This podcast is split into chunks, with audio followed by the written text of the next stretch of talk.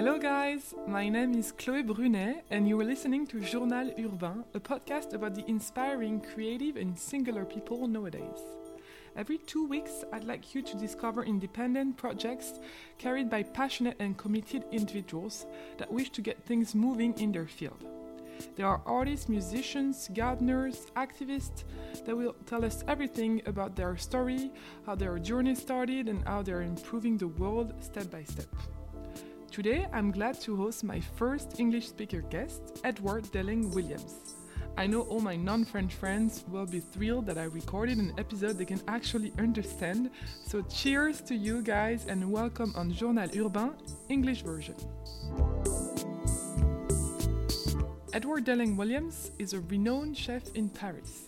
He has been working at the famous restaurant Au Passage, then decided to launch his own place called Le Grand Bain in Belleville area, followed by the little sister bakery Le Petit Grain. After four years running it, he has now been named chef at Buffet, a charming place near Bastille, where he just began cooking delicious small plates.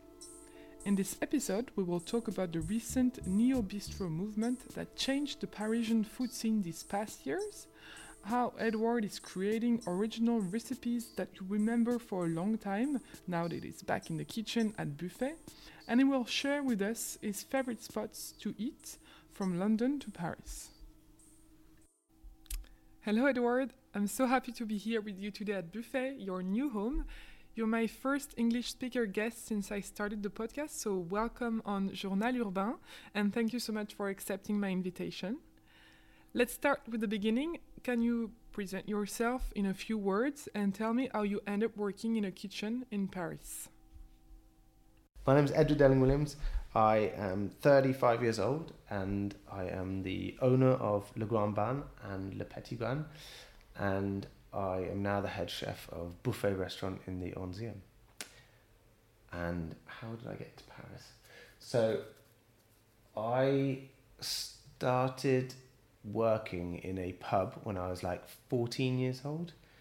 And I used to go to school in the morning times and then I would come back and work. And I started off as a pot wash, and then I moved up to doing entree, and then I moved up to doing plat, and then I kind of ended up taking over the head chef position. Um, and I was there for a while. I then started uh, once I uh, I had started doing all of my school studies and was about to head over to university, but I deferred my entrance to university and I did that something like three times, and I decided in that in those three years to do my studies for cooking. So I got my diploma in cooking, and I did that pretty quickly. I did that in within a year, and then I was started working in some Michelin starred kitchens. I did a bit of world traveling, and I ended up being in London because I was I was born and raised in Bristol, but I ended up being in London and I ended up at a restaurant called St John's, which is where I met a guy called Sean Kelly, who was a really good friend of mine. Um, and his very good friend was James Henry, and James Henry was at Au Passage. Sean left England to come to Paris and work with James, and I was actually going to go to Canada was the first place because there was another guy that I worked with called Noah Goldberg, and I was going to go to work with him in Canada. And at the time, I couldn't get a Canadian visa. So I was on the phone to Sean saying, I'm going to go down to Portugal. And he was like, because Sean and I had actually been to Portugal together because we share a birthday. And he he said, Well, on the way, do you want to come and stop off and come and work here? Because James is going to go and open up Bones and I need a sous chef. So I came to uh, Au Passage. I can't remember, maybe it's was 2011, 2012 at this point something like that. It was, ne- it was nearly 10 years ago, so Mm. it must have been 2011. Um, I came over, and then Sean left um, about six months after that, and I took over the head chef position at Au Passage, and I was there for four years. And then I opened up, uh, which I at, at Au Passage, I met a guy called Edward Lax, and he became my business associate. And we opened up Le Grand Bain, and then we opened up Le Petit Bain. Which is a bakery. That's Right. a bakery, yeah. Yeah, okay. Yeah, yeah. So in the first place, so it was just an opportunity of coming to Paris because Sean uh, asked you. Uh, Yeah, I was gonna go. I was heading down to Portugal because I wanted to be in the sunshine and I wanted to surf and I wanted to. There was a really beautiful place that I had found. It was a, an apartment that was super cheap. Um, where in, in Lisbon or in Lisbon, yeah and now it's probably worth millions, Yeah. absolutely millions. And I think it was like 20,000, 30,000 euros, I think it was. And it was like a Okay. massive apartment in Lisbon. Yeah. and you ended up in the rain in Paris yeah. cooking for Yeah. uh, like Yeah. improving the the Parisian scene. Yeah. Well, I hope it's improving. So ba- back then, what differences did you see between the the English uh, food scene and the French one? Because for French people, uh, English food um is uh, supposed to be like not Terrible. Uh, yeah, terrible. Okay, that's that's a good word. No, I've heard so it. how was it back then for you? Yeah, when I first got here, it was absolutely rubbish. It was so so bad. There was nothing. There were there were there was nothing of other ethnic ethnic cultures in food that was worth going to at all. So like like Asiatic cuisine was all thrown into one restaurant. It was really it was really bad. Bistros were really bad. There were some. Don't get me wrong. There were some really good places. Chateaubriand was around uh, is still around and it's still excellent just as it was then. Uh, Septime was around. Um, there were a few. There were a few, but compared to London, I'd just come from London, and London, I I could write a list of about ten places that I'd want to go in Paris. There was obviously haute cuisine with Michelin starred and some of the biggest and and best chefs of my lifetime. Um, but in London, there were, I could go, I could do a list of hundred restaurants, if not more, and even hundred restaurants wouldn't say wouldn't be enough to then say to continue going. Now, nowadays, that's that's massively changed. In the last ten years in Paris, the food scene here has completely changed. There's there's loads of cool cool new spaces, cool new of of all types of food as well. Lots and lots of different cuisines. You got like and even fusion like fusion cuisines which were really frowned upon 10 years ago in London they work they seem to work really well here like Cheval d'Or for example is a really excellent excellent restaurant it's not typically one one type um, Double Dragon as Yeah, well or really Le. Servan Yeah. um, now though London London's food scene there are some excellent places in London but it's so expensive Yeah. that it's super difficult just to have like these unique little restaurants. Whereas in Paris, it's not that expensive, it, and it won't ever be because the laws is completely different. You can't just tear a building down and put a new building up and and then just make up the new rent. You know, here it's really difficult. You can only increase the rent at a certain percentage. You can do that year. in, in London. You mean? Well, you go. You can buy any. it- London is just full of money. If you have enough money, you can do whatever you want. Yeah, essentially really. in London, and so most places now are hugely backed by massive investors. So you have to be really the top of your game. Really, really, really one of the best chefs to even get anyone come near you with investment because you need millions to start a restaurant in hmm. in, in London. And so what that does is actually it stifles creativity because here you can have a young a relatively young chef who has some money, saves some money, goes to the bank, actually does a good business plan, starts and opens up a little restaurant, it gets a little bit famous, they make some money from it and they, they can it's like a stepping stone. Whereas in London there's no way of doing that. L- Unless you have money to begin with or you're backed heavily. Or you come up with an idea which is just a franchise. So you hmm. come up with so for example, Wahaca was the one of the big big ones where someone comes up and they go, Right, we know we're gonna open up twenty of these, they're gonna be big, it's gonna be high turnover. Yeah. And where and again in London that's completely normal now. Mm. Whereas in France that's really not normal. The only one that's really done it quite successfully here is the the Mama group Yeah. with uh, all their little different spots and that's an excellent Uh, place. And I, and I feel like maybe now it's been a few years they're here and it's a bit too much because you also go. I, I mean, personally, I go to a restaurant to have like a one identity kind of food and atmosphere and decor Yeah. and like you go to any of those places and it's the same food and the same menu and Yeah. it's really good and The it's thing a is, cool it- but uh, It's really cool. Don't get me wrong. I still Yeah. love London and I still love Paris. There should just be always a balance Yeah. of these two things. You shouldn't have these massive franchise chains everywhere, but then you should also have a few Yeah, because it is really sure. good for feeding the masses. Exactly. And they yeah. do do really good, like you said, they do do really good Yeah, stuff.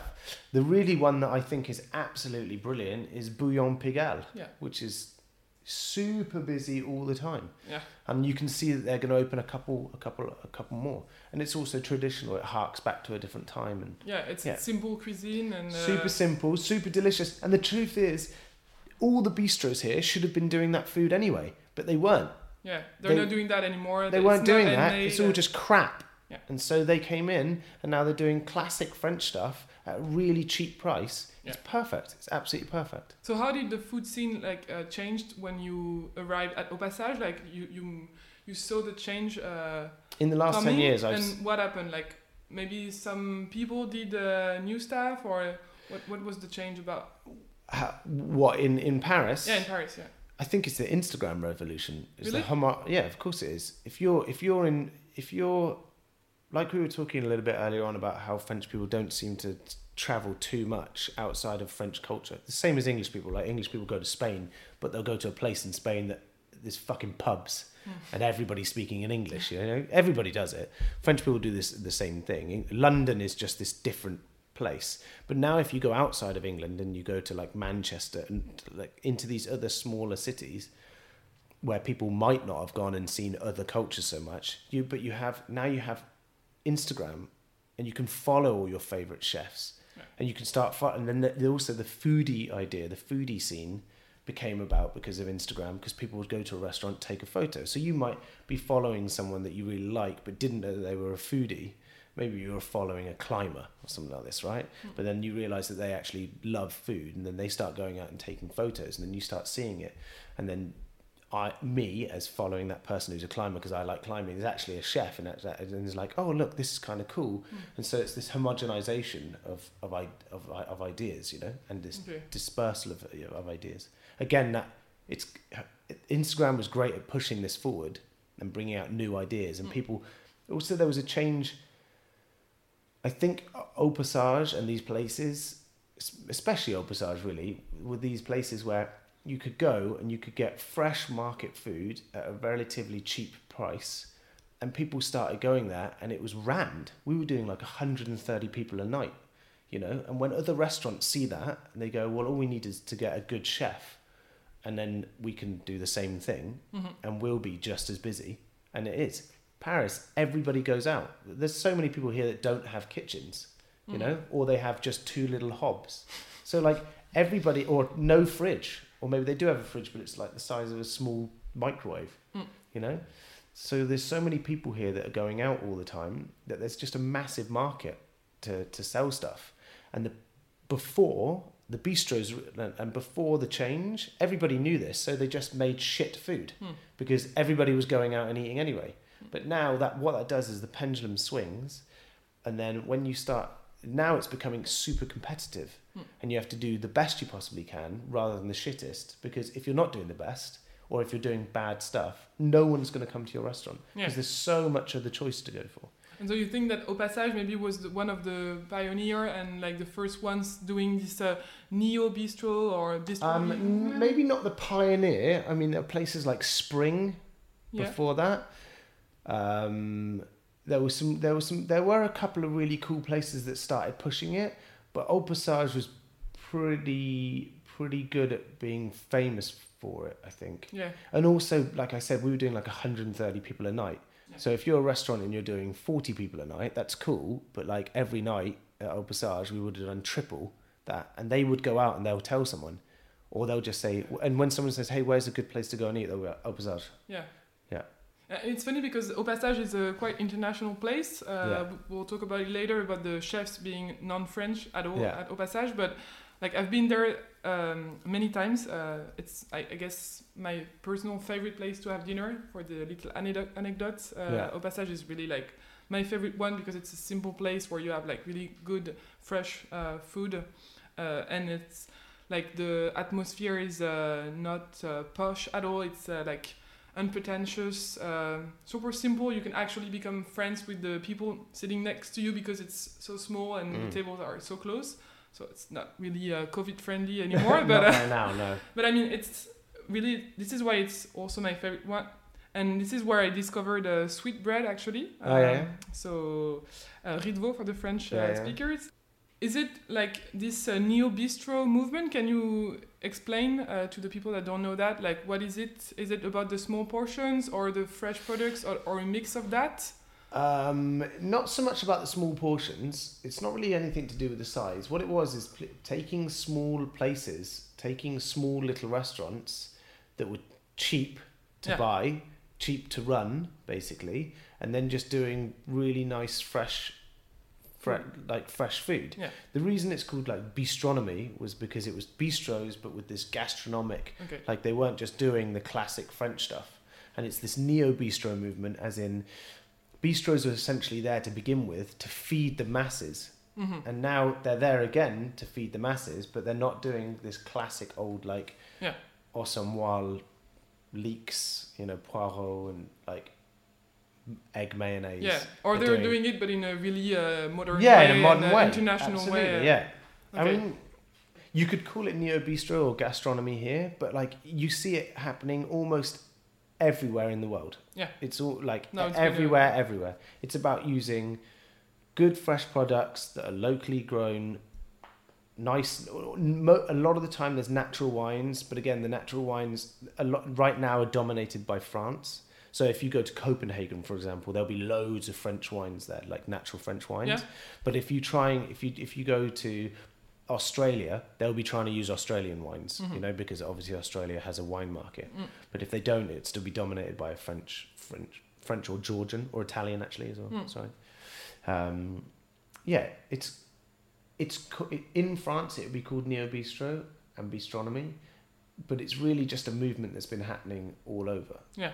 That I think again is to do with the social. Is to do with social media. Yeah. And is, is it still happening right now, or in the food scene in Paris? Do you see any uh, new trends coming so the up? new so the trends now aren't really they're not really it's not really neo bistro it's more uh, or it's it's more to do with legitimate traditional foods Mm. so like like i said bouillon Pigalle comes out and Mm. they're doing classic french food right this traditional french food and it's massive Okay. um, there's other places like bao they're just doing bao Yeah. Ober Mamma just do pizzas Yeah. or like an Ita- a version of Italian food, but essentially it's just a pizzeria. It's going back to like a traditional. Uh, Well, no, it's going like mo. It, it's it's what kind of happen. It's what's kind of happening everywhere. In that people are saying they don't want to go to a restaurant and have fifty different choices. Yeah. There's someone saying I want to go and eat ramen, so let's go to a ramen shop Yeah. where they do really really good ramen. Yeah. Or I want to eat sushi, so let's go to a sushi place and go and eat nice sushi. And this is actually how you find out if it's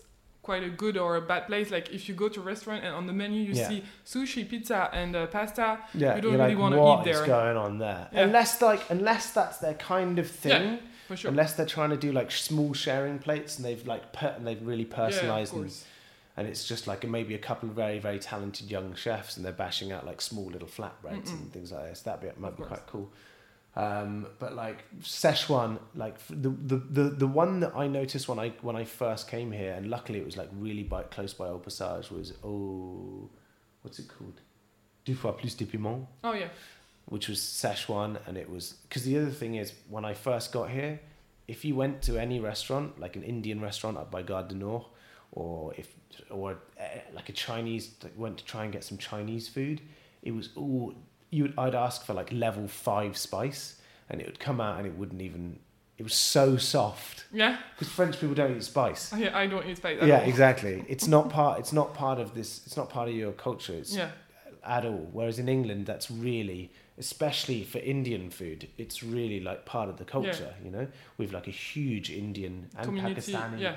communities In London. Yeah. uh, everywhere. In, Yeah, in everywhere, Bir- yeah. Birmingham, I think that's the. I think they're the, actually the majority. An amazing food outside of London. I think Birmingham holds the most Michelin stars, and then Mm. are held- in Indian places. But like this, deux fois plus de piment. If you went there, I couldn't. I can't. I can't eat level five. I can just about manage level three, Mm. and that I really like. You know, like you're going to eat some traditional food, and they're like, "This is how spicy it is. If you Mm. don't like it, whatever." And they have Yeah. a little sign that, on the door that says, "This this food will give you diarrhea." Yeah, I, I actually can't do uh, Indian food. It's like so good, but like the spices, like it's really not in my Yeah. habits. But it's getting more and more. Uh, It's Okay. honestly, it's and I, this is the other thing I've seen change. There's so many French people who used to not eat that at all, Mm. and now they're going out and eat. Because also there's there's a lot more expats here Yeah. in the last ten years, Yeah. especially now with Brexit happening. There's low. I know there's more English people coming, Coming, here, yeah. and so when there's more when there's more people from other places, they take some French people and go, "You got to come and eat this." And they go, "I, I can't eat spice," and you go, "Oh, you got." It's I wasn't born able to eat spice. Yeah, you You just, just eat get it. used to it. Yeah, you just get used to it, and after a while, it becomes addictive, and you want to get a little bit spicier Yeah, yeah. every time. I wish I could do that, but I, I'm I'm trying like really hard. Every time I go to like a Asiatic place or even like French cuisine with the Yeah. little spice, my father puts spice, and I'm like, Yeah. ah, I can't Try honestly, the best one you should do is just go to Fois Plus de Piment. Okay, I will do that. Get number five, Okay, kill yourself in that one time, ah! yeah. and then the next time you go, you can go for number four, Okay, and then you go down to number three, and then you'll be like, number three is easy. okay, I'll try that. So, uh, Just get ready. how do you explain Au Passage is so international? Because when you are in the restaurant, um, the kitchen um, is full of international people, and also in the room, all the guests are like super American English people, like not that many French people. Uh, They there were a few things that happened that kind of all collided at one time. So they had Anthony Bourdain come okay, and James Henry. So James Henry was the first chef, and he's Australian. Yeah. So he immediately had, not immediately, but he set the ball rolling in that. It's not. It wasn't a French chef doing French food. yeah, it broke the international uh, crowd. Yeah it then also, uh, then uh, uh, Anthony Bourdain came, which means you're going to have a massive amount of English-speaking audience because Anthony Bourdain, especially in the cooking world, he's rev- well, he was and still is. Unfortunately, he's passed away now. Super sad. Uh, but he is a god. He's like, you know, he's really revered in our in our world. So this guy comes who's super revered, and then you're gonna have an enormous like every every chef all over the world really would see that, and Okay. spe- especially especially English speaking chefs because obviously Anthony Bourdain was- wrote in English, and so you're gonna have seen loads of English, uh, American, and Okay. and uh, English American and, and Australian, but also Anthony Bourdain's TV show is huge in America. Okay, So you're gonna have loads of uh, American tourists. so he was working at the same time uh, than James. No, he wasn't working. He he does. He used to do. He writes. He writes. Uh, Oh, he wrote. He wrote a very very famous uh, cookbook. Okay, Not cookbook, but like a book about cooking, about Okay. becoming a chef. okay, It's called Kitchen Confidential. Almost every chef that I know has read it at some point. okay, And then he would. He had these massive travel shows where he would go and he Oh, wrote and he wrote and he wrote stuff for for many different Okay. Um, and at one time he was a chef. And Okay. he's he's he's a very cool guy. okay. And then he went to Au Passage. And he went to a- a Passage and he did like a TV show there, There, okay, showing the new this new stuff, and that's why it just projected. okay. This is and then it also yeah. one of the owners there, her cousin is the owner of Ami, the Okay. fashion label. Oh yeah, okay. So you're going to start getting fashion people coming on on the week on the fashion weeks. yeah, okay. And that that completely changes everything because then you get everybody from all around coming to come and eat Yeah. Twice a year or Yeah. four like that's only for the f- Yeah. the I mean there's so many different fashion weeks during the year Yeah. but like for the two main big ones Mm-mm. that's twice a year going to have these international people come and they were then coming to come and see you know there was just a loads of stuff and then James leaves and installs Sean Kelly and then Sean Kelly leaves and installs me then when I left I installed a guy called David Kelly and Stankus With Who- Swedish, right? who was Swedish. Uh, he but he was working with me. Unfortunately, he didn't work out, and there was another David that worked with me. Yeah, and Dave he took Harrison. over. And yeah, and he is an incredible chef. Yeah, he's Um, American, right? Yeah, and then when he left, I think was the last time that, that it kind of just broke. So basically, it had always been passed on. Yeah, between the sous chef that Exactly. becomes the chef. Exactly. It goes. Exactly. So Yeah. there was always, even though it changed, Yeah. the food always changed. There was always a continue. Yeah. There was always a continuation. Yeah. Um, You could pass the um, the like the recipes and the Yeah. the, the way of doing Yeah. it. So yeah, it was just it was quite a few little little components that made it super international, which you don't I'm not, I'm not entirely sure is always a good thing, especially in Paris and especially for the last five years because tourism, with COVID, tourism's destroyed. Before COVID was the RATP strikes, Before that was the Gilets jaunes protest. Like, there's been so many things. Before that, there was the terrorist attacks. Before that, there was the like, yeah, it's, it's been there, five yeah, there's the Charlie for, Hebdo, yeah. and there was the Bataclan. Like, it's been horrifically bad. yeah for for- Paris for uh, Paris, for tourism yeah Yeah, unbelievable. So it's not always good to have your t- your your restaurant based around tourism. It's good to have yeah because then you don't have any tourists customers. you don't have, you don't have any customers anymore I actually think this might be one of the problems that they f- they're suffering at uh, Chateaubriand right now. yeah because So- it's only international crowd Because there's just such a large international crowd that goes there, Yeah. and then when that international crowd gets cut Isn't off, yeah they lose like so many people. Mm. So if you can, you should go to Chateaubriand yeah I'll because do that it's, it's a very Okay. good it's a very good place. Okay, maybe let's talk a bit about Le Grand Bain. Um, so you met Ale- Edouard at uh, Au Passage, as you told me. Yeah. Uh, how did you decide about this project? Like, what was the beginning of the discussion between So, you guys? We were in the gym one time. Uh, I was in the gym and I saw Edouard in the gym, and I really liked how Edouard worked. But I never, I never really hung out with him or anything like that. okay, Um, and I went up to him and I said, "Listen, I was going to do something with Audrey and John Charles, and we were going to. The, the real story is we were going to buy Bones, which is now Jones. We were going to buy Jones, which was created by James Henry. which was created by he, had, but at this time he had already left. Okay. And so we were gonna go. We were gonna go back, and we were gonna buy Jones together, and then I was gonna be the executive head chef of Jones and Au Passage, and then I wanted Edouard to be the general manager of Jones. Okay. Um, and for whatever reason, it kind of just fell fell apart a little bit.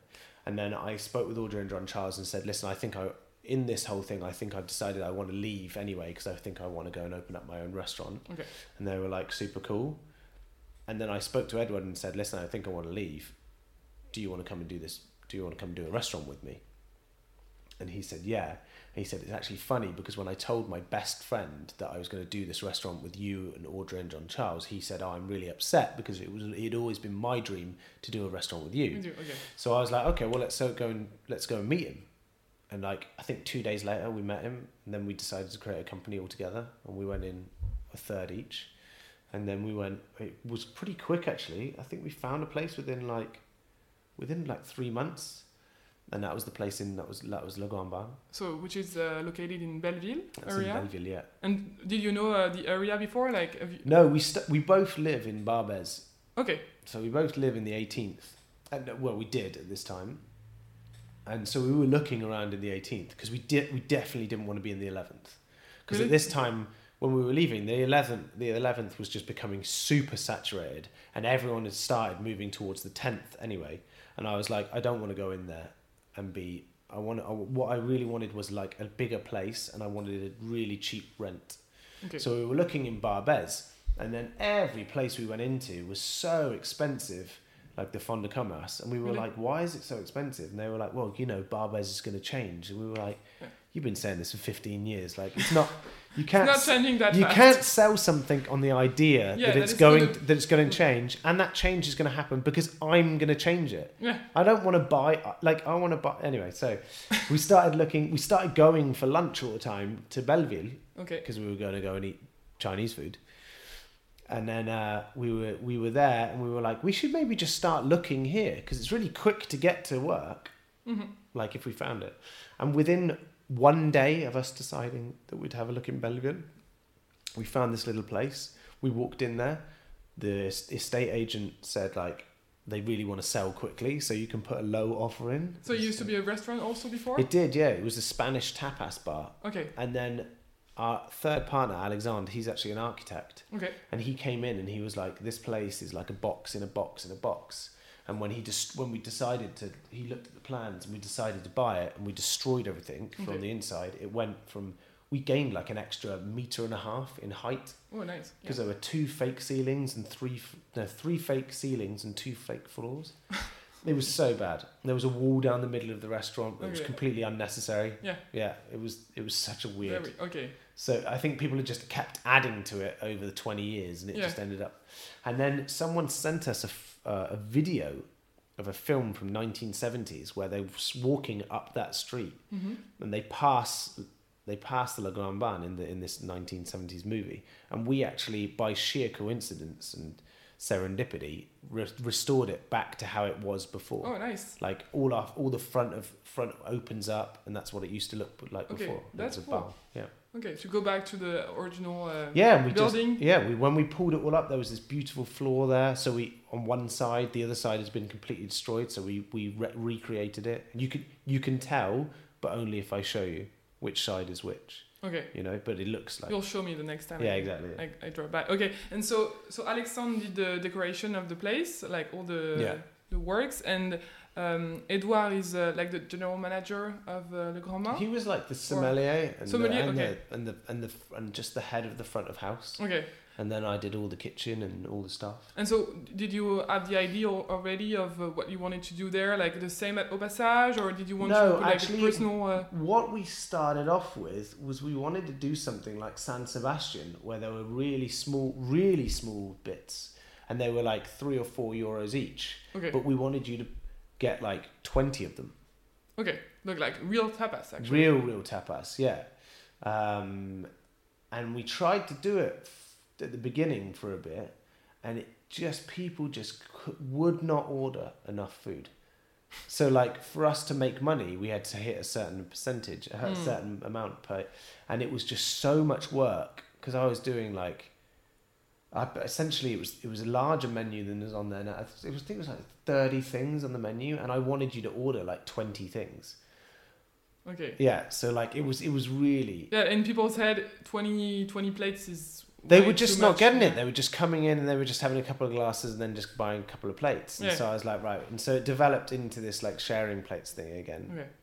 And then I just made sure it was like heavy. I dropped all the meat dishes, so there was only really one meat dish. Okay. And then I dropped, and then I just increased the vegetables, and I've kind of kept that the same ever since. Really, just more vegetable dishes and more fish dishes, Okay. and fish that's more sustainable and things like that. Yeah. So the the menu, I think uh, it changes uh, quite uh, every day or quite often. Pretty often. much, we have we like we we have like a we did have a menu meeting there every week.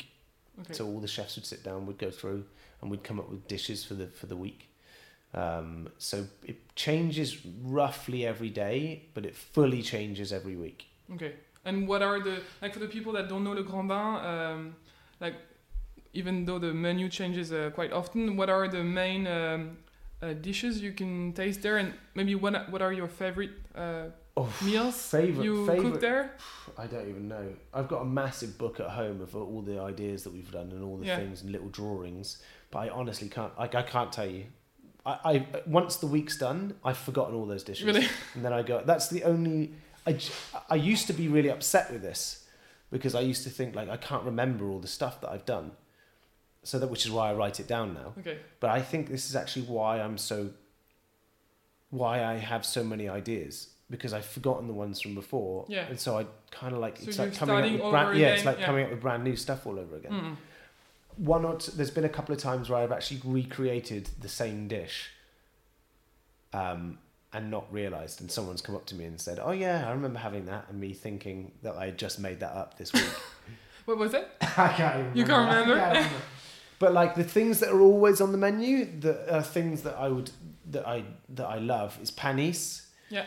And I found that really funny because that's a super classic French dish Yeah. and no one from the north of France knows what it is Yeah, I've, I think I've never tried it. Yeah. I've, I've been once to Le Grand Bain and I, and I didn't try this one. I think. Yeah. It's Every- it's something from Fr- uh, south it's of like France. a chickpea chip like a fried chickpea okay. and I thought it was. I ate it a few years ago, and I was like, "This is incredible."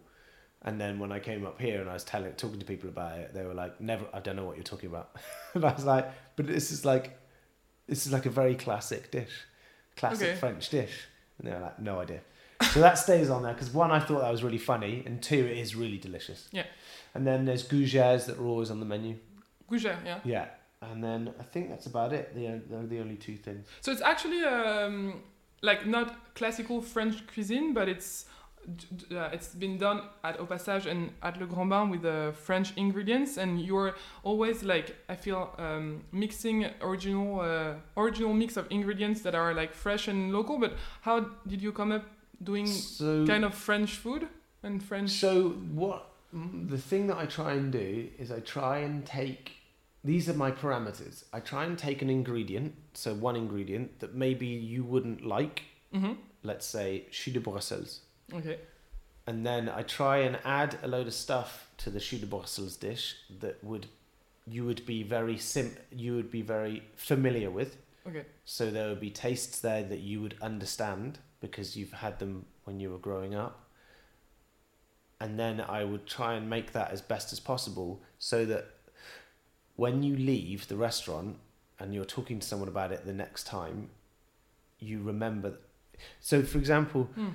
If I tell you a story about my childhood, right, and I just tell you how a, st- a story, any story that's similar to other people's stories, even if it's funny and nice, you'll forget that story. Sure. yeah. If I tell you a story that one time that's mental, you'll never f- ne- you'll never forget that story. It's like there's there's there's memory techniques of like remember, and this is the thing.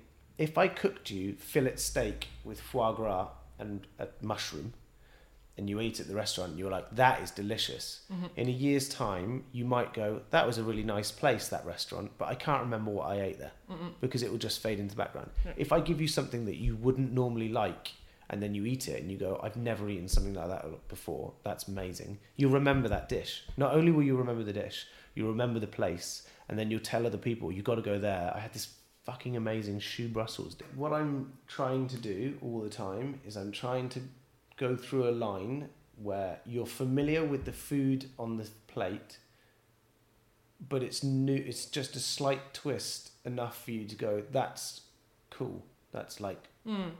But that's the hardest part, right?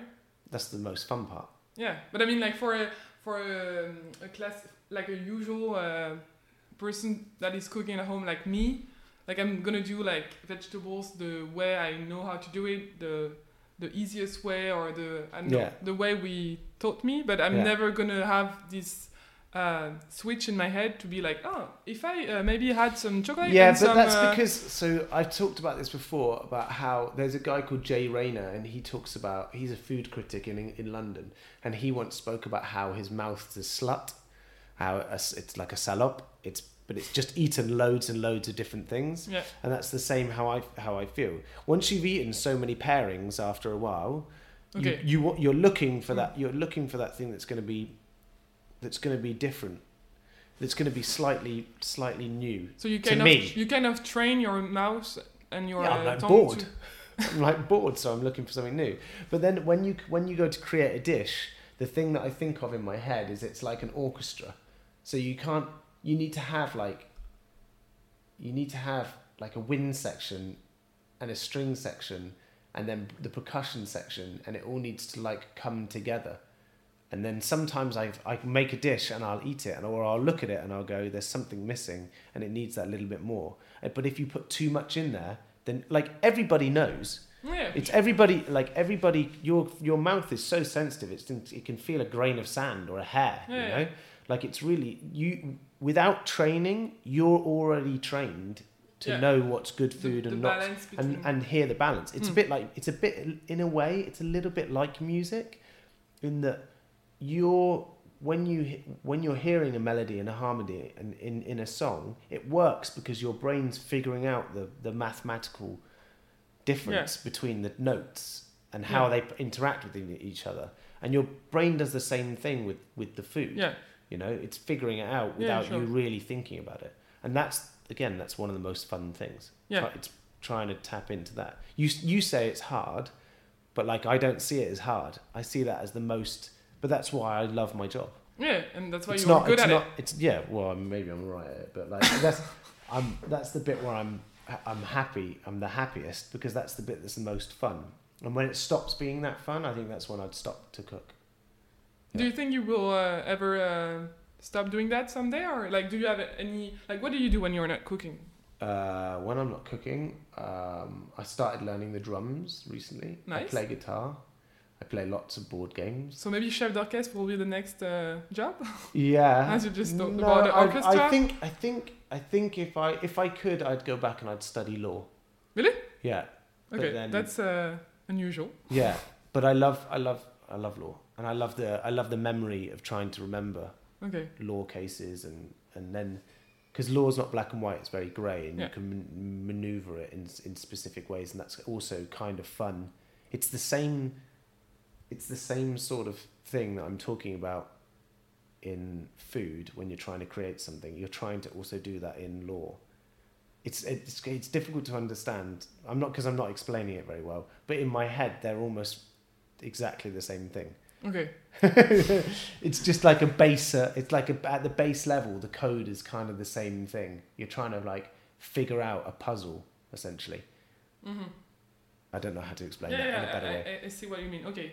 Yeah. So for an hour, you're good, like cooking. Yeah, I'm pretty happy. I'm probably not going to be able to. I'm, even if I want to continue, I probably won't be able to continue much. Maybe another ten years, because it's physically demanding. Yeah. The reason, one of the reasons that I left Le Grand Bain is that I wanted to go back to cooking. Because at Le Grand Bain, I had, I was just managing people. Oh, you were not cooking anymore. I mean, I was in the kitchen, but I was rarely cooking. Yeah, I would come up like, with the ideas. Finishing the Exactly, I was coming up with the ideas, and then I would finish the plates, basically. Okay. and that's all well and good but like i was um, i was i was bored in a way i like i wanted to go cook again Cook again. yeah. so i'm here now at buffet and i So Le Grand i'm by is, myself Le Grand is still going on, and like there is a chef that took your uh, yeah my place. sous chef Yeah, sous chef. yeah okay. yeah emily And she's it's still going on, and it's still your place. yeah yeah And are you like going back there sometimes? um, to- not right now because right i'm now. really really busy Yeah, I guess. um, i have been there a few times um, i i was buying like I, I, I when we first opened buffet i wanted to get some focaccias and stuff like that so i went Mhm. to the, the bakery to go and pick up those sorts of things um, emily's an excellent chef and she's doing really really well and they're really really busy at the moment so there's not really much need for me to go there Yeah, okay.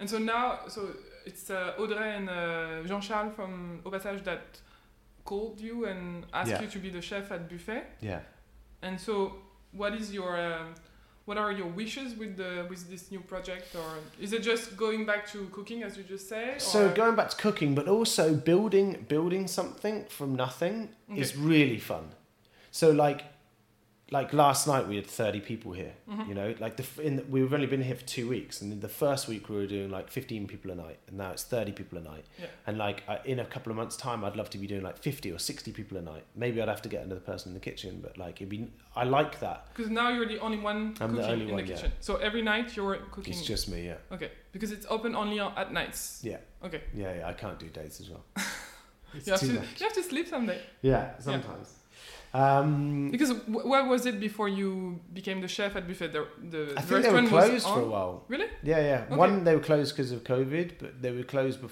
before, Before? that. I think. Yeah, for a little bit. Because it, it just Before me, there was there was a guy called David Beneshu, and and a, and actually the old the, the chef before me was a guy who used to work for me called Jose, Okay. um, who's a really cool guy. Um, but I think he left to go and work with my old two sous chefs who are now married together with a kid, and they work at Le, Le Garde Champêtre in Champagne. Okay. And Jose is a he the, the two, those two guys. One's called Sayaka. She was my first sous chef at Le Grand Bain, and then my second sous, sous chef Gilles. They ended up getting together okay. uh, and having a kid, and then moving down there. And Jose is really good friends with Gilles from Portugal, Okay. so he he went down there. He left here to go down there and work with Gilles Okay. Because he wanted to be in the in the in the in the in the countryside as well. Yeah. So the restaurant was actually uh, pretty It was dead. quite kind of kind of new now that yeah, the, yeah, the new yeah. chef. It's yeah. yeah. it's like a yeah. It's, it was before it was there was nothing really here. Yeah. So the project is to uh, rebuild it from Yeah. scratch. Yeah, Like yeah, doing the menu, uh, Yeah, the atmosphere. and it's the- nice. It's nice that way. You know, like it was doing well before, but it's nice that it's been closed for a while, and now we just kind of get to do Yeah. It's brand a, a new. new. Yeah, brand and we're not page. stepping on anyone's toes or anything like that. Yeah. It's like yeah, it's quite a cool little thing. And how has it been since you since you got back in the kitchen? Yeah, and- good. It's cooking's really good fun, but it's really by yourself is really hard. Yeah. and especially now it's really hot. But I'm really enjoying it. It's super, super fun. Um, yeah, there's not much more I can say about that. Hmm. This is going to be a weird question because you just started at Buffet, but do you have any um, new projects for Le Grand Bain or Buffet or other new plans in the kitchen area for I've, the I've always got plans. next month or next year? Like, So there's a possibility that maybe I might buy buffet. okay, Um, I have a meeting this week with the Mairie de Montreuil because there's a plot of land in Montreuil that they want to do something with me. nice. They want to. They, there's some agricultural land out there that they would like us to do a project together. So, what, what would you be doing there? Like uh, being a farmer? Uh, no, I'd still be a chef, but it's like it's a little. I'd have to. I, I can just tell you that. Um, there's. I found a really cool auberge in Normandy, and also we've got quite a large bit of land on our on our on our house down there, so we could build. I might build a restaurant there. So because you just bought a house in Normandy, like, Yeah. can you tell us more about that? Yeah, we we after during before the confinement we were we were looking for houses, and then COVID happened, and obviously we were stuck in the house for months. Uh, In with Paris? Two, with, in Paris Yeah. with two little kids, and then after so afterwards we decided that we would we would rapidly push for finding a house, and we did it with our I did it with my brother-in-law and his wife and it's mainly for us and, and our parents. So if there's ever a problem again, everybody can get there, and there's enough Sure. space for everyone to live, and it's got enough land, and there's like orchards, and we want to become slightly self-sufficient. So there's solar panels, and there's specialist water, and yeah, That's It's very, great. very okay. cool. and so that I wouldn't mind building. Uh, and that's probably the long-term goal: is to build a, a restaurant on that land that works with the land Okay. specifically for that area because it's really close to the beach. Yeah. I would like to do. There's not. I would like to do almost a totally fish and vegetable menu, and probably no meat. Okay. Maybe lit a little bit of like little bits of meat for garni- garnishing things. So maybe Mhm. like chicken skin or something like this. Um, yeah. So and so then we could really use the very very like what's called hyper local, uh, which means it's within within like walking distance essentially. Okay. So like, I mean, it might even be higher than that. It might be hyper hyper local. But I would really want to start a place that just had that. So we'd have goats and have our own milk from the goats, and chickens and have our own eggs, and Okay. really, really no plastic, no nothing, like everything. We just there's there's woodland there that we can manage. There's I mean already there's cherry trees, fig trees, apple trees, pear trees. There's there's ceps and girolles in the forest. There's cob trees. There's just there's maple trees for maple syrup. There's So on the lands you just bought in Normandy, yeah there is because all that. yeah because the man the, the man before us had, had planted all these trees 10 years ago because it's an arboretum it's like a specialist thing it's got 6000 different types of tree Okay. on it But it's not a farm, right?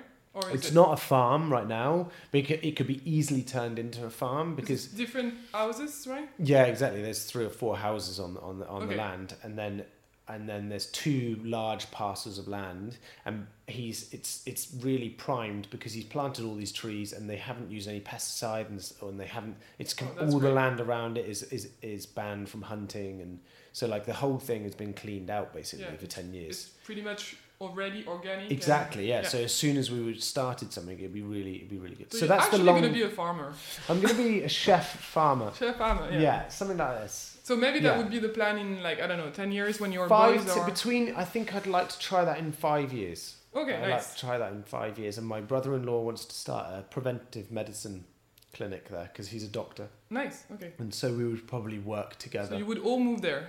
Like all the Um, family would yeah. move to Normandy Yeah. full time. Not full time, I suspect. I'd like to continue doing something in Paris. In Paris. Okay. If the thing in Montreuil works out, then it would be a really good thing to have both places. Yes. Because it's not that working. close, right? Normandy to Paris, like three hours it's right. by uh, train. Um, yeah, which is not that bad actually. it's yeah. not that bad, no. Mm. No, it's pretty. It's pretty good. The real good thing for us was it's just a really cheap train, because we were looking in the south Yeah, as well. At It's a. TER, right? Like it's not a, it's not a TGV. No, it's not a TGV. So it's like twenty nine euros return. Oh yeah, that's So like what cheap, we were yeah. looking at like places in Biarritz, and Biarritz is like four hours away. But Yeah. the problem is it's like one hundred and twenty euros.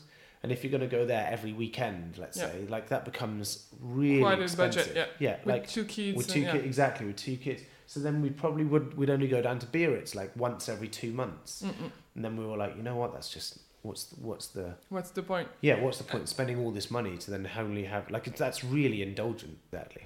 So you you actually don't have any plans on going back to England? No, never. No, I would Never? never, go back to no. really? No. Why not?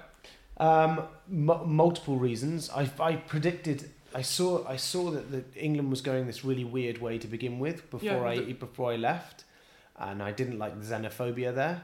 I also am definitely against the royal family. I don't think that royal family should exist in the way that in the shape that it does right now. I think it's extremely. I don't think that we should be paying taxes to uh, people. I don't think that that's a 21st century idea anymore Yeah. at all.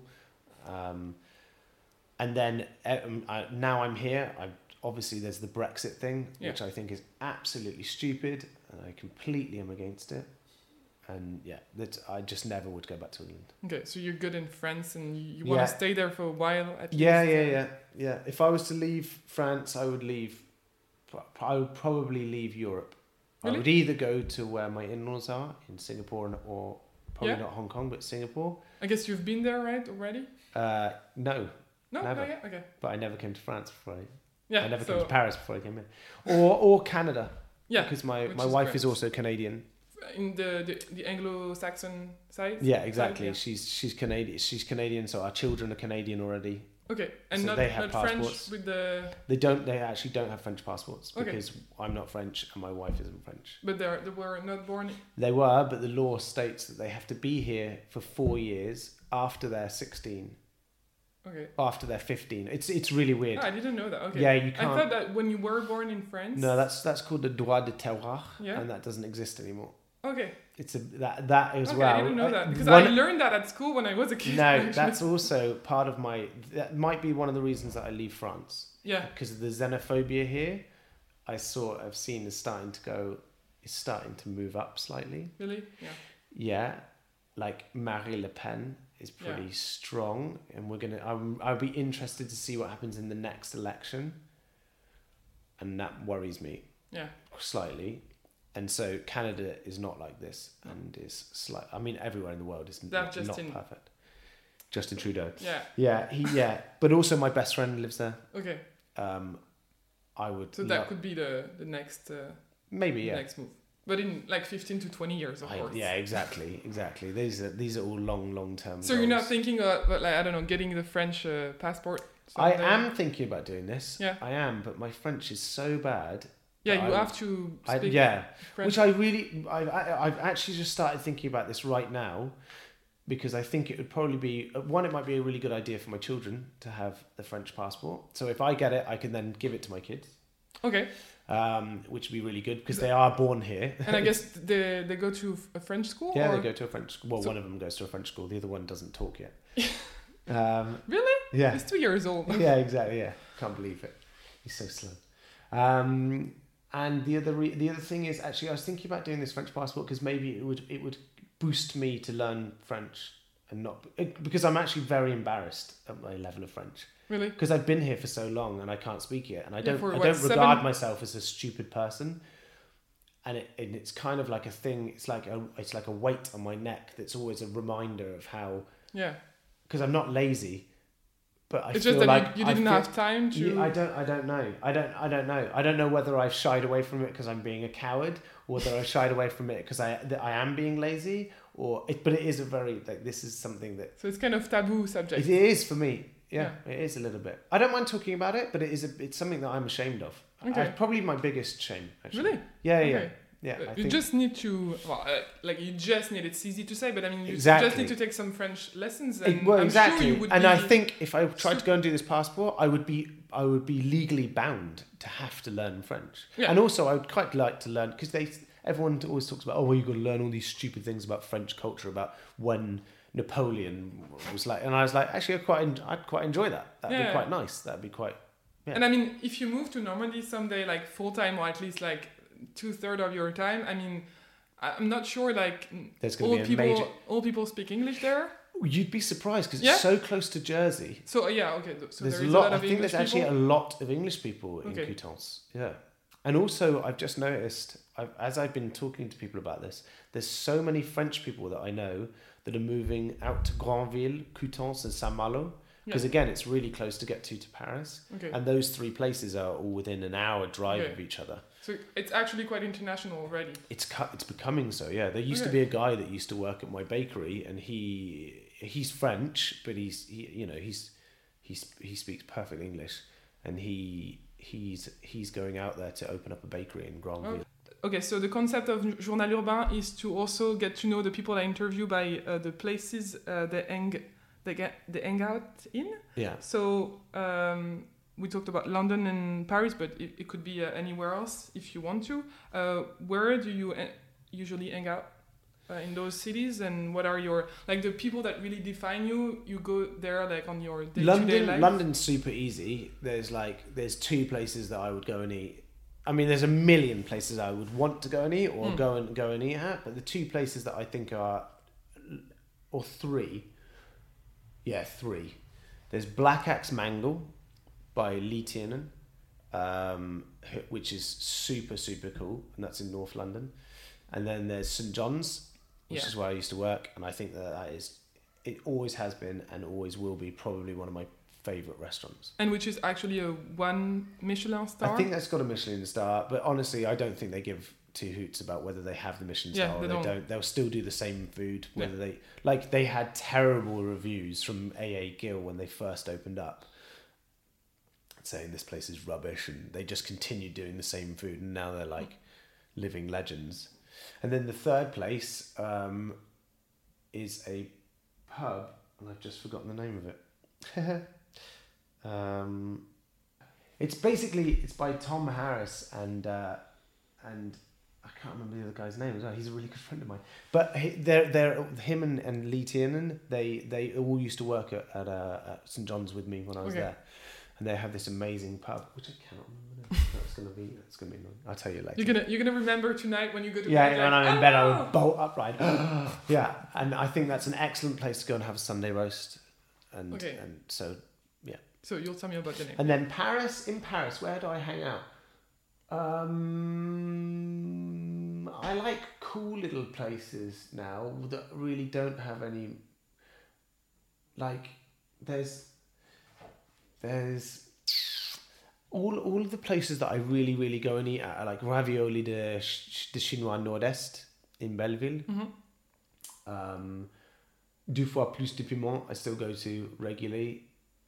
Uh, where else do I go and eat? There's a place up behind the Sacre Coeur called Enishi, which does some pretty cool tonkatsu.